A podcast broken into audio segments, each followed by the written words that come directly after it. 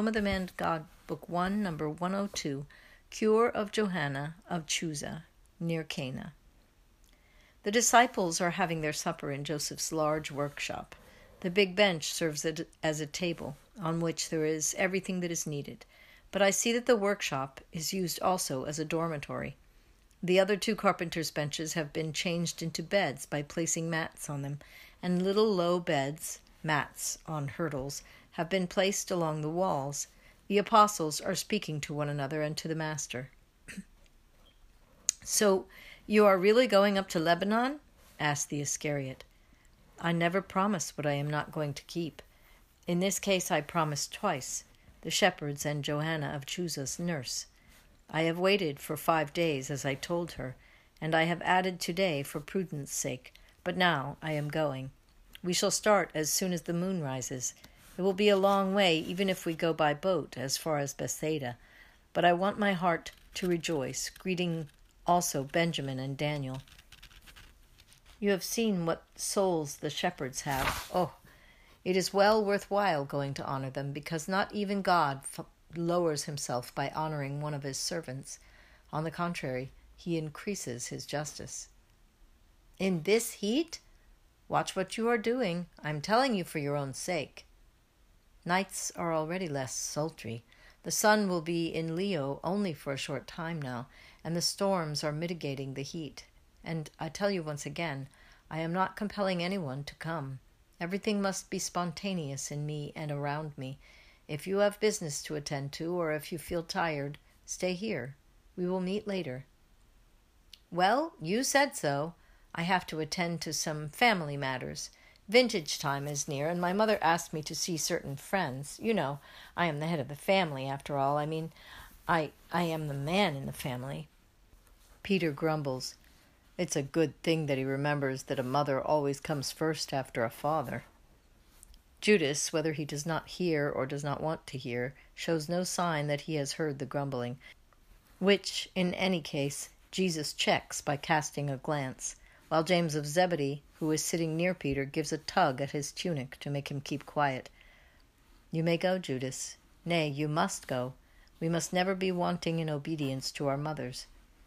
Well, I will go at once, if you allow me. I will go. I will be at Nain in time to find accommodation. Goodbye, master. Goodbye, friends.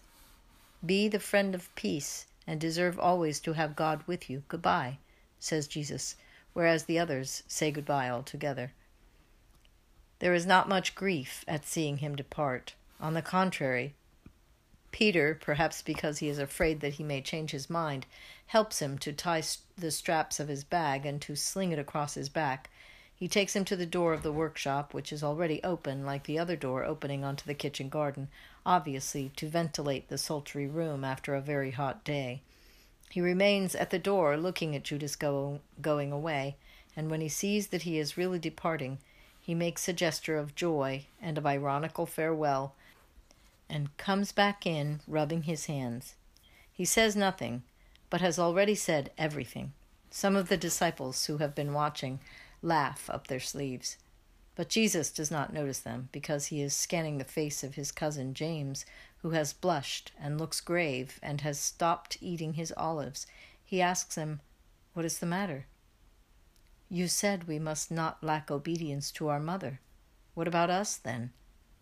Have no scruples. As a general rule, that is how one must behave when one is but a man and a child of the same flesh. But not when one has taken another nature and a different paternity.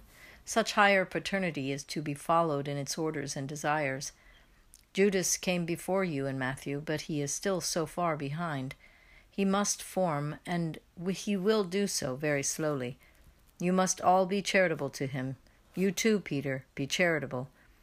I understand, but I say to you, be charitable. To tolerate bothersome people is not an easy virtue. Make use of it. Yes, master, but when I see him so. so. Well, be quiet, Peter, because in any case he understands. I seem to be a sail too taut because of the wind. I creak under the stress, and something always breaks within me. But you know, or rather, you do not know, because you are worth nothing as a boatman. So I tell you, If all the sheets of a sail snap because of excessive tension, I can assure you that the sail gives the stupid boatman such a slap that it stuns him. Now I feel that I risk having all the sheets broken, and then it is better, yes, if now and again he goes away, so the sail droops because of lack of wind, and I have time to reinforce the sheets. Jesus smiles and shakes his head, pitying the just and fiery Peter. A loud noise of iron shod hoofs and the shouting of children is heard in the street. He is here! He is here! Stop, man!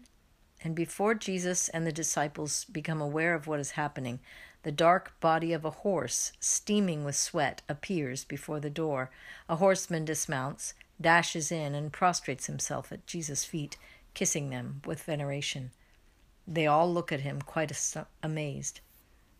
Who are you? What do you want? I am Jonathan.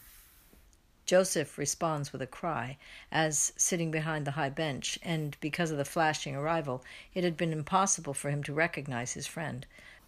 The shepherd rushes toward the prostrated man. You, it's you. Yes, I am worshipping my beloved Lord. Thirty years of hope. Oh, what a long wait. Here, those years have now blossomed like the flower of a solitary agave all of a sudden, in a blissful ecstasy, even more blissful than the one of long ago. Oh, my Saviour! Women, children, and some men, amongst whom also good Alpheus of Sarah, still holding a piece of bread and cheese in his hand, gather at the door, and even inside the large room. Stand up, Jonathan. I was about to come and look for you. Benjamin and Daniel. I know. Stand up that I may give you the kiss that I gave your friends. Jesus forces him to stand up and kisses him. I know, repeats the robust old man, who was well preserved and well dressed. I know she was right. It was not the delirium of a dying person. Oh, Lord God, how a soul hears and perceives you when you call it. Jonathan is moved. But he recovers. He does not waste time. Full of adoration and yet active, he comes to the point. Jesus, our Savior and Messiah, I have come to beg you to come with me. I have spoken to Esther, and she told me, but earlier Johanna had spoken to you, and she told me, Oh, do not laugh at a happy man, you who hear me, for I am happy and yet distressed, until I hear you say, I will come. You know that I was traveling with my dying mistress. What a journey! It was quite good from Tiberias to Bethsaida, but after we left the boat and took a wagon, although I had fitted it out as well as I could, it was a torture. We traveled slowly by night, but she suffered. At Caesarea Philippi, she was on the point of death, vomiting blood. We stopped. The third morning, seven days ago, she sent for me. She was so pale and exhausted that she looked as if she were already dead. But when I called her, she opened her mild eyes, like those of a dying gazelle, and smiled at me. With her little ice cold hand, she beckoned me to bend down, her voice being so weak, and she said to me, Jonathan, take me home, but at once. Her effort in giving the order was so great that, although she is always more gentle than a good little child, her cheeks turned scarlet, and for a moment her eyes brightened up. She continued, I dreamed of my house at Tiberias. There was one in it whose face was like a star. He was tall, fair haired, his eyes were as blue as the sky, and his voice sweeter than the sound of a harp. He was saying to me, I am the life. Come, come back. I am waiting for you to give you it. I want to go. I said, My mistress, you cannot. You are not well. When you are better, we will see. I thought it was the delirium of a dying person, but she was weeping, and then, oh, it is the first time she said so during the six years that she had been my mistress, and she even sat up in her anger, whereas before she could not move. And then she said to me, Servant, I want to go. I am your mistress. Obey. And she then fell back, vomiting blood.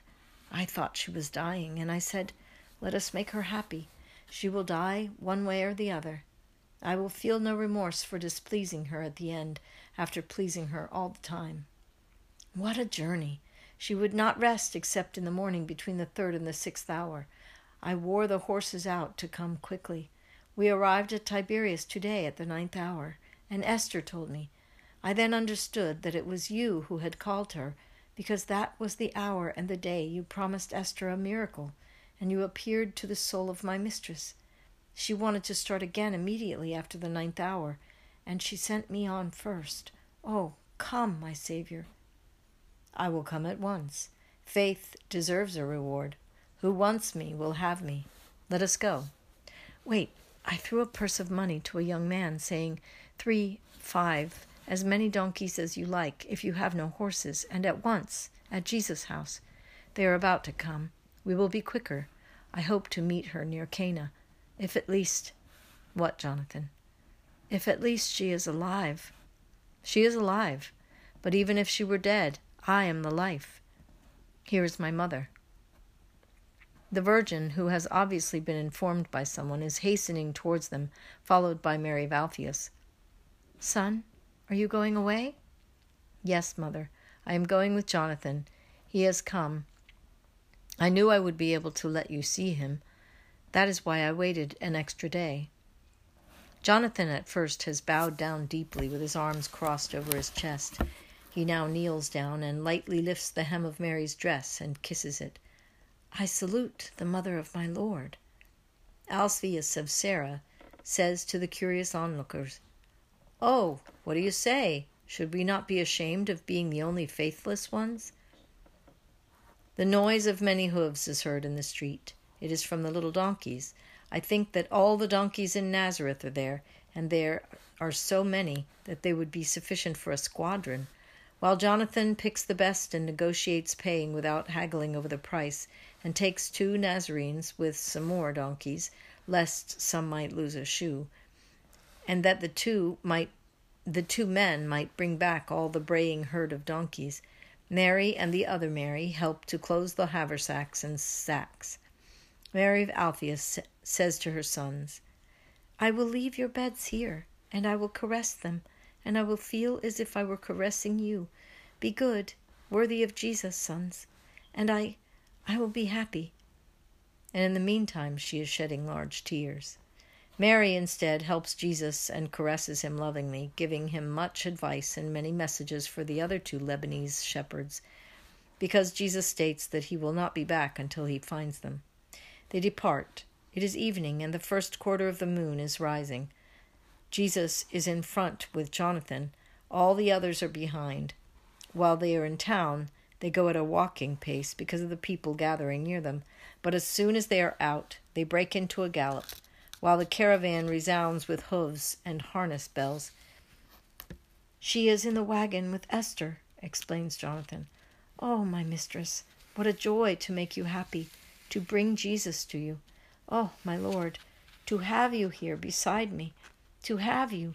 Your face is really like the star that she saw, and your hair is fair and your eyes like the sky, and your voice is really the sound of a harp. Oh, but your mother, will you bring her to my mistress one day? Your mistress will come to her. They will be friends. Will they? Oh, yes, she can. Johanna is married and had a child, but her soul is as pure as a virgin's. She can be near the Blessed Mary. Jesus turns round because of a hearty laugh from John, which all the others imitate. It's me, master, that makes them laugh. On the boat I am more steady than a cat, but here I am like a barrel left loose on the deck of a boat caught in a southwest wind, says Peter. Jesus smiles and encourages him, promising that, that the trot will soon be over. Oh, it's all right. It's all right if the boys laugh. Let us go and make this good woman happy. Jesus turns round again at another outburst of laughter. Peter exclaims, no, I will not tell you that one, master. But why not? Yes, I will tell you. I was saying our prime minister will bite his fingers when he finds out that he was absent when there was the possibility of strutting about with a lady of rank. And they laugh. But it is so. I am sure that if he had imagined that, he would not have had paternal vineyards to look after. Jesus does not reply. The road is quickly covered by the well fed little donkeys. Cana is soon left behind them in the clear moonlight.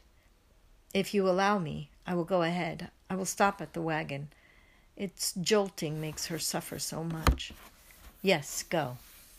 Jonathan puts his horse to the gallop. They go a long way in the moonlight. Then they meet the dark shape of a large covered wagon stopped at the roadside. Jesus spurs his donkey, which breaks into a canter. He is now near the wagon and dismounts. The Messiah, announces Jonathan. The old nurse rushes out of the wagon onto the road and then throws herself down onto the dust. Oh, save her! She is dying. Here I am. And Jesus climbs into the wagon, where there is a pile of cushions and a slender body on it. There is a little lamp in a corner, and cups and amphoras. A young maidservant is weeping while wiping the cold perspiration from the dying woman. Jonathan hastens in with one of the wagon lamps. Jesus bends over the unconscious woman who is really dying. There is no difference between the whiteness of her linen dress and the pallor, which is even faintly bluish, of her emaciated hands and face. Only her thick eyebrows and her very dark long eyelashes give some color to the snow white face. Her cheeks do not even have the ominous bright scarlet of consumptiveness. Her lips are only a shade of violet pink, half open while breathing is difficult. Jesus kneels down beside her and watches her. The nurse takes her hand and calls her, but her soul, already on the threshold of death, does not give any response. The disciples have arrived with the two young men from Nazareth, and they gather around the wagon. Jesus lays his hand on the forehead of the dying woman, who, for one instant, opens her dimmed, hazy eyes and then closes them again. She no longer hears, moans the nurse, and she cries louder. Jesus makes a gesture. Mother, she will hear. Have faith. He then calls her. Johanna, Johanna, it is I. I am calling you. I am the life. Look at me, Johanna. The dying woman opens her large dark eyes with a brighter glance and looks at the face bending over her. She shows joy and smiles. She slowly moves her lips, forming a word which, however, has no sound. Yes, it is I. You have come, and I have come to save you. Can you have faith in me? The dying woman nods her head. All her vitality and all the words which she is unable to express otherwise are concentrated in her glance. Well, Jesus, while kneeling down and holding his left hand on her forehead, straightens himself up, exerting his heavenly power. Well, I want it. Be cured. Rise. He removes his hand and stands up. A fraction of a second, then Johanna of Chusa, without any help whatsoever, sits up gives a cry, and throws herself at Jesus' feet, calling in a loud, happy voice, Oh, to love you, my life, forever yours, forever yours. Nurse, Jonathan, I am cured. Oh, quick, run and tell Chusa that he may come to adore the Lord. Oh, bless me again and again and again. Oh, my Saviour. She weeps and smiles, kissing Jesus' tunic and hands. Yes, I bless you. What else shall I do for you? Nothing, Lord, beside loving me and allowing me to love you. And would you not like to have a child? Oh, a child! Do as you please, Lord. I leave everything to you my past, my present, and my future.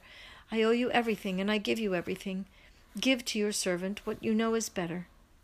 Eternal life, then. Be happy. God loves you. I am going. I bless you, and I bless you all. No, my lord, stop in my house, which is now, oh, is really a flowery rose garden. Allow me to go back in there with you. Oh, how happy I am. I will come, but I have my disciples. My brothers, Lord. Johanna will have for them, as for you, food and drinks and every refreshment. Make me happy. Let us go. Send the donkeys back and follow us on foot. The road is a short one now. We shall go slowly that you may follow. Goodbye, Ishmael and Aser. Give my greetings to my mother on my behalf and to my friends. The two Nazarenes, dumbfounded, depart with their braying donkeys, whereas the wagon starts its return journey, this time with its load of joy. The disciples follow in a group, making their comments, and it all ends.